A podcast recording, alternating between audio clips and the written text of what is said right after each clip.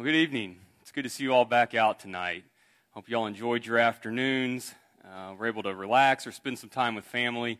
But it's great to see you back out as we assemble together uh, to worship God once again. the topic that we're going to be studying this evening is one uh, that the elders uh, requested uh, some time ago. And so Jeremy and I have plugged several of these into Sunday evening sermons and this is one of them that I'll be honest with you, I haven't been super excited about um, about presenting. However, however, it is not because it's not an important topic, and it's not because it's not one that needs to be discussed.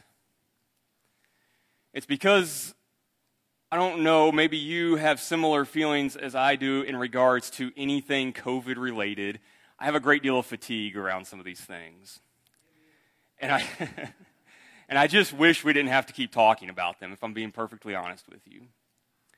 But the reality is, especially as it pertains to our worship, this concept, and it's in quotation marks for a reason online worship or worshiping from home, live streaming services, whatever framework you want to use to describe that, it is something that was brought to the forefront during COVID, but it is something that is just getting started in regards to how we are going to have to deal with it as Christians in this world. As I was preparing for this, just out of my own curiosity, I looked it up and I was talking to Jake about this before we started. Facebook Live, which is one of the predominant ways in which uh, congregations and, and churches around the world have streamed many of their services over the past several years. Facebook Live launched for the very first time in August of 2015. That's less than seven years ago. YouTube Live, which is the other predominant platform in which you see a lot of, of churches streaming services, that didn't come around to all of its users until the end of 2017, less than five years ago. And so while it may feel as if we've been talking about this forever and having to deal with this topic for a long time, this is actually a very new situation that we're faced with as Christians in regards to how we're going to handle it. And as we'll see as we go through our study this evening, while the specifics of what we're going to talk about may be new, as with just about everything else, the problem itself is an old one. And it is something that we can gain a lot of instruction and guidance through the study of God's Word in regard to how we deal with something, even as quote unquote new as this topic is. And it also may seem that this perhaps may even be a little bit of a dated lesson. As we look around, especially in our state and in our cities, many, if not all, of the restrictions or the guidelines that were put in place that brought this to the forefront of our attention have now been lifted. There's no longer any restrictions in regards to our assembling together uh, that either the state or even the federal government or local governments are still enforcing here locally. That's not the case in some other places.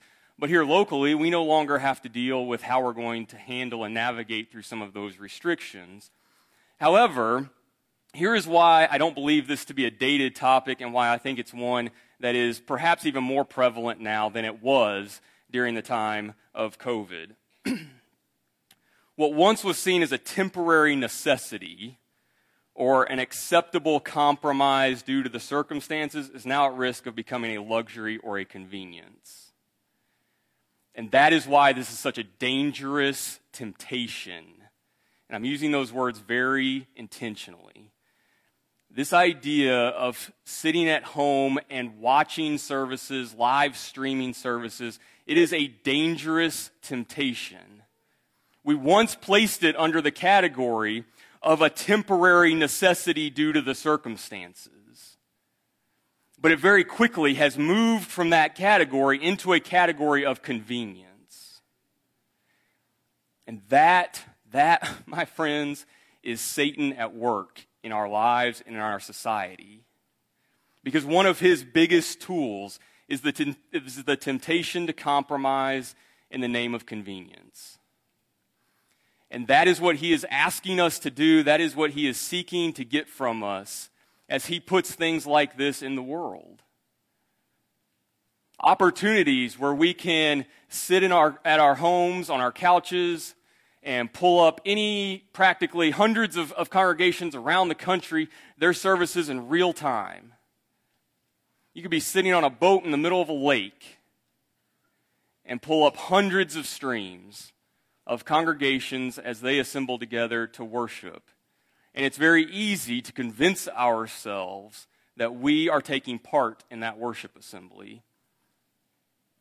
But there's several reasons that I want to discuss with you this evening. I hopefully can, can challenge us all in the way that we think about this and show why this is the, the dangerous temptation that it is and why we need to continue to give serious thought and consideration to how we approach this.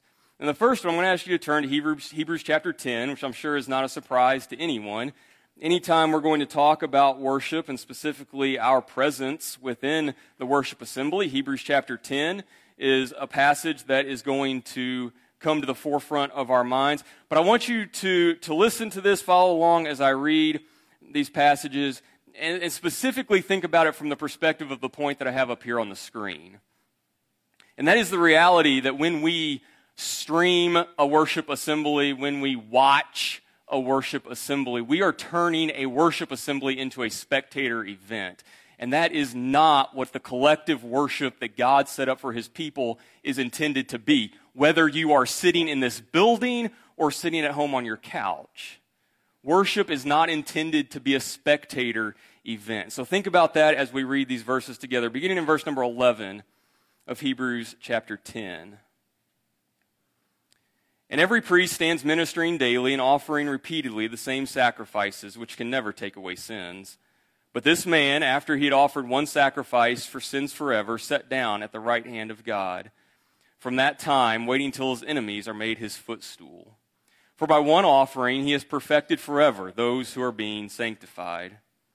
But the Holy Spirit also witnesses to us. For after he had said before, This is the covenant that I will make with them after those days, says the Lord, I will put my laws into their hearts and in their minds. I will write them. Then he adds, Their sins and their lawless deeds I will remember no more. Now, where there is a remission of these, there is no longer an offering for sin. Therefore, brethren, having boldness to enter the holiest by the blood of Jesus, by a new and living way which he consecrated for us through the veil, that is his flesh, and having a high priest over the house of God, let us draw near with a true heart in full assurance of faith, having our hearts sprinkled from an evil conscience and our bodies washed with pure water. Let us hold fast the confession of our hope without wavering, for he who promised is faithful. And let us consider one another in order to stir up love and good works, not forsaking the assembling of ourselves together, as is the manner of some, but exhorting one another, and so much the more as you see the day approaching. Sometimes Hebrews chapter 10 and specifically verse 25 can be an easy way of telling someone, hey, you're supposed to be at worship. But in the context of the passage that we just read, it gives us the why that we read about in Hebrews chapter 10 and verse 25. Why is that so important? Why is that a directive given to us by the Holy Spirit? It's because let us, let us, let us. You see, it's not let them, it's let us. And specifically, in verse 24, let us consider one another in order to stir up love and good works, not forsaking the assembly as is the habit of some. You have a role to play within the collective worship assembling of the Lord's saints. You have a responsibility to me. I have a responsibility to you. You have a responsibility to the person sitting next to you. Let us stir one another up to love and good works. I'm sorry to say it, but you cannot do that sitting on your couch watching services as a spectator.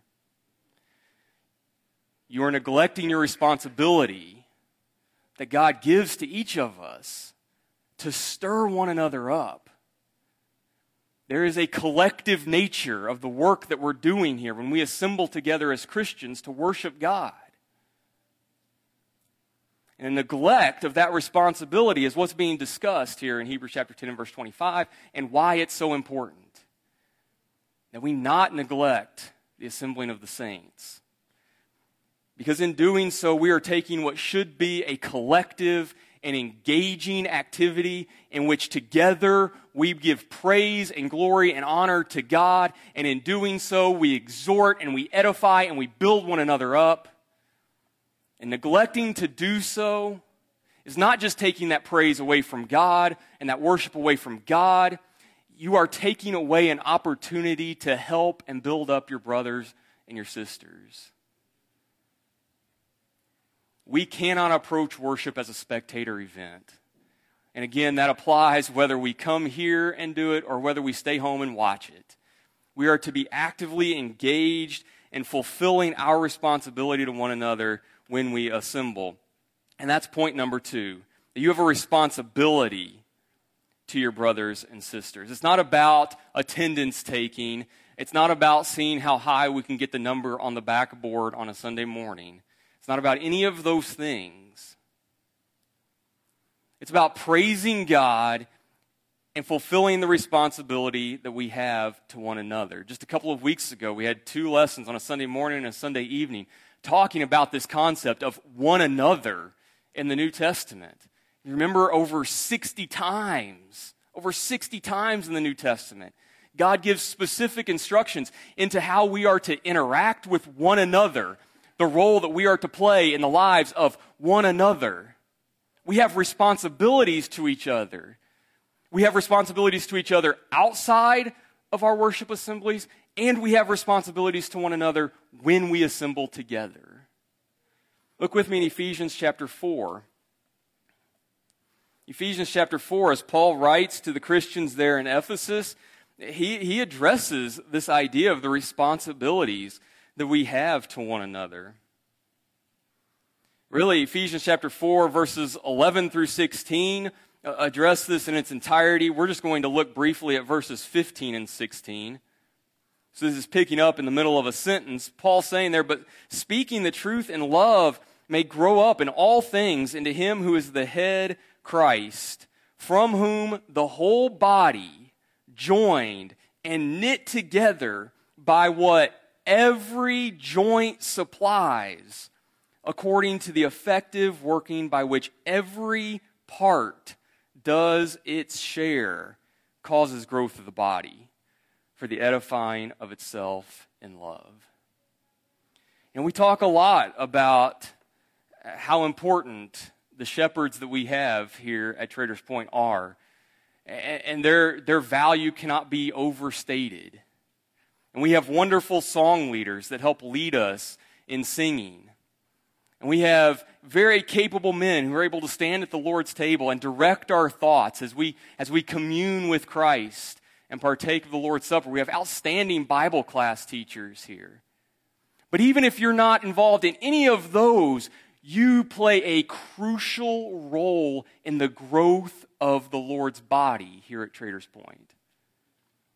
And if you're not here, if you're not here, it is going to stunt the growth of the Lord's church. Because you have a role to play. That's what Paul is saying here, in which every part does its job, causes growth. Every part. That means every single person has a responsibility to us as brothers and sisters and to the Lord as the head of the church to play a part in the growth of his body. We have to take that responsibility seriously. We have to recognize the important role that each of us play. We have to be diligent about finding and identifying that role. And then making sure that every time we have an opportunity to come together, we're doing our part. We're doing our part to, to stimulate growth within the body. We're doing our part to build each other up. We're doing our part to correct and bring back an erring brother or sister. Every single one of us has an important role to play within the Lord's body. Very similarly, Paul will write in 1 Corinthians uh, chapter 12, very, very similar language uh, that he uses here. But look in 1 Corinthians chapter 12, beginning in verse number 27. Again, using this body imagery that he was talking about in Ephesians chapter 4. He says in verse 27 Now you are the body of Christ and members individually. And God has appointed these in the church first apostles, second prophets, third teachers. After that, miracles and gifts of healing, helps, administrations, varieties of tongues. Are all apostles? Are all prophets? Are all teachers? Are all workers of miracles? Do all have gifts of healing? Do all speak with tongues? Do all interpret? But earnestly desire the best gifts. And yet I show you a more excellent way.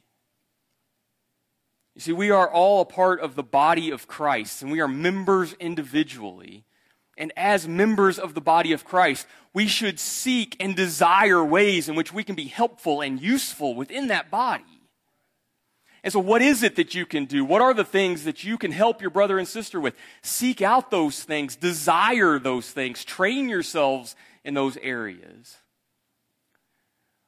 But those things are worthless if they're not put into practice and put into use. And so, it's crucial that both in our assemblies and outside our assemblies, but in our theme for this evening, specifically when we assemble together, you are using the gifts that you've been given in whatever way that may present itself in your own life. You are using those to build up your brother or your sister and to stimulate growth within the body of Christ.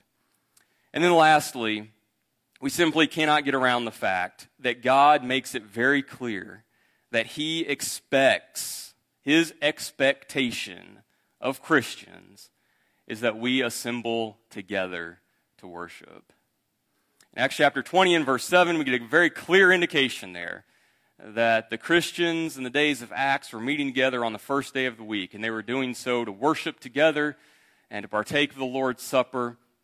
Very clear, very direct indication of what the early Christians were doing. But one of my favorite passages in regards to this point is found in 1 Corinthians chapter 11. So if you were there in chapter 12, you may not even have to turn the page. But, but listen, listen to how clear and, how persistent the Holy Spirit is in 1 Corinthians chapter 11 verses 18 through 20 in regards to the expectations of Christians in our assembling together. 1 Corinthians chapter 11 beginning in verse number 18. First of all, when you come together as a church, I hear that there are divisions among you. And in part, I believe it. For there must also be factions among you that those who are approved may be recognized among you. Therefore, when you come together, that's not all. when you come together in one place, it is not to eat the Lord's Supper, for in eating, each one takes his own supper ahead of others, and one is hungry and another is drunk. And the passage continues, and we'll oftentimes look at this passage or the instruction that it gives us in partaking of the Lord's Supper. But did you see how clear Paul was about what the expectations are of the church? When you come together, when you come together in one place, sometimes it, it, it almost just brings a smile to my face as I think, if God wanted to make it any more clear, I don't know how he would do it. I don't know how you would say this any more clearly than when you come together and when you come together in one place, here are the expectations I have for you. Christians are expected to assemble together. We talked about this in the high school class this morning. You can ask one of them afterwards, see if they remember what we talked about. You could ask them what, what church means in the Greek language. It simply means assembly even, even in the definition of the word church, we see the requirement to be together, to assemble.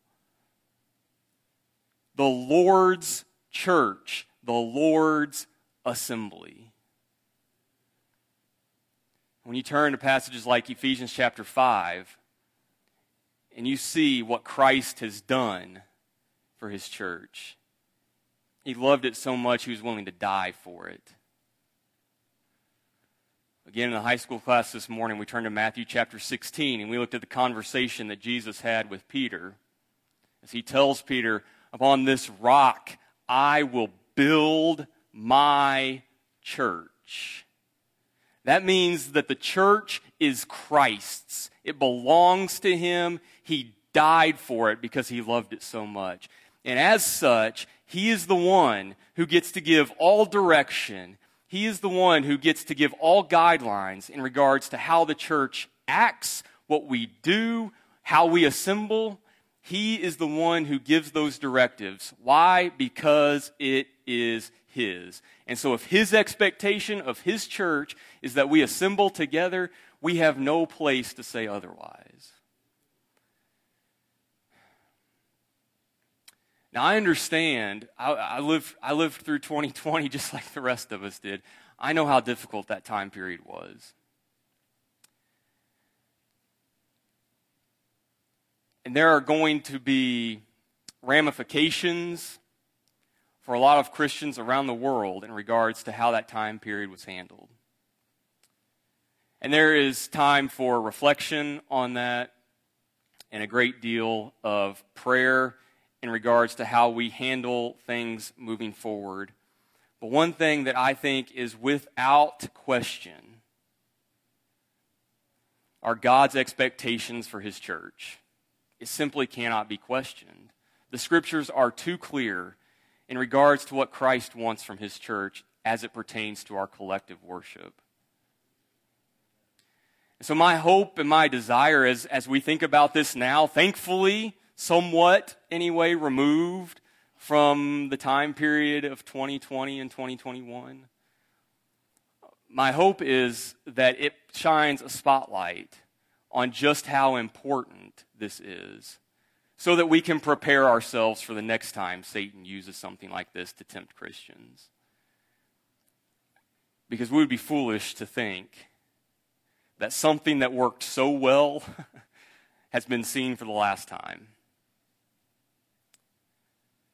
There will be times, whether it's disease or whether it's something else, when obstacles will be placed in our path that will require us to think about how and when and if we assemble together as Christians.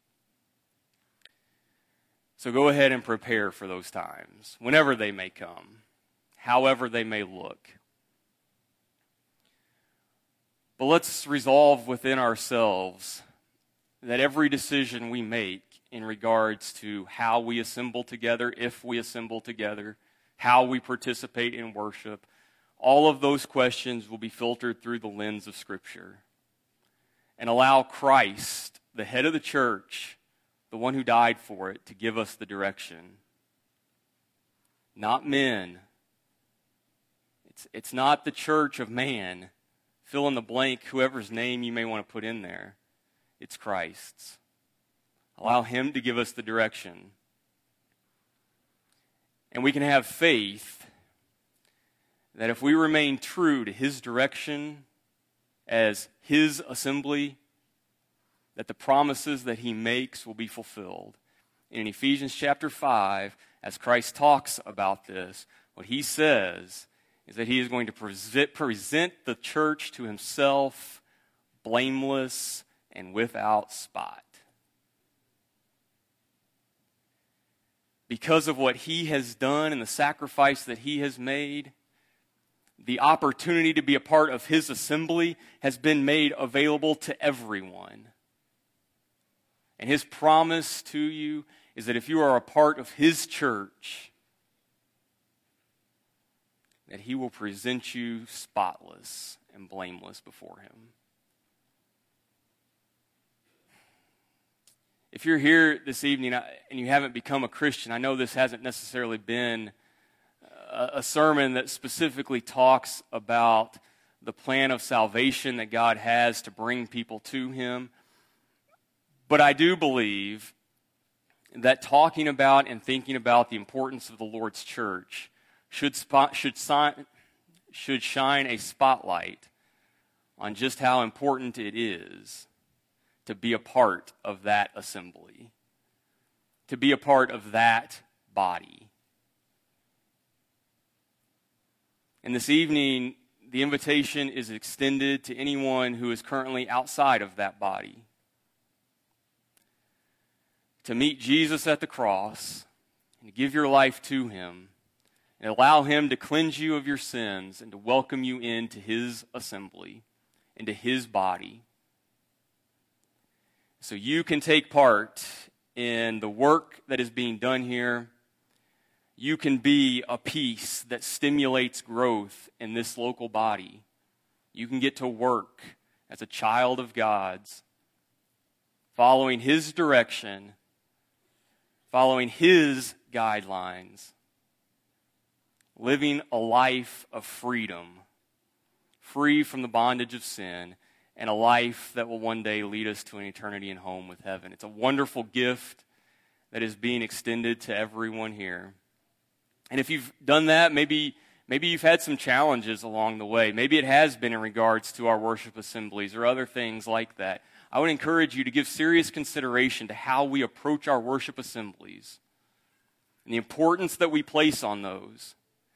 Not out of fear of being counted as absent, but because we realize the important work that takes place when we come together. We realize the great opportunity that we have to build one another up and to collectively worship and praise God. If you need to make some changes in regards to your relationship with the Lord and how you have handled His assemblies, I would encourage you to do that. And if there is something that you think the church collectively here could help you with, we'd be happy to pray for you.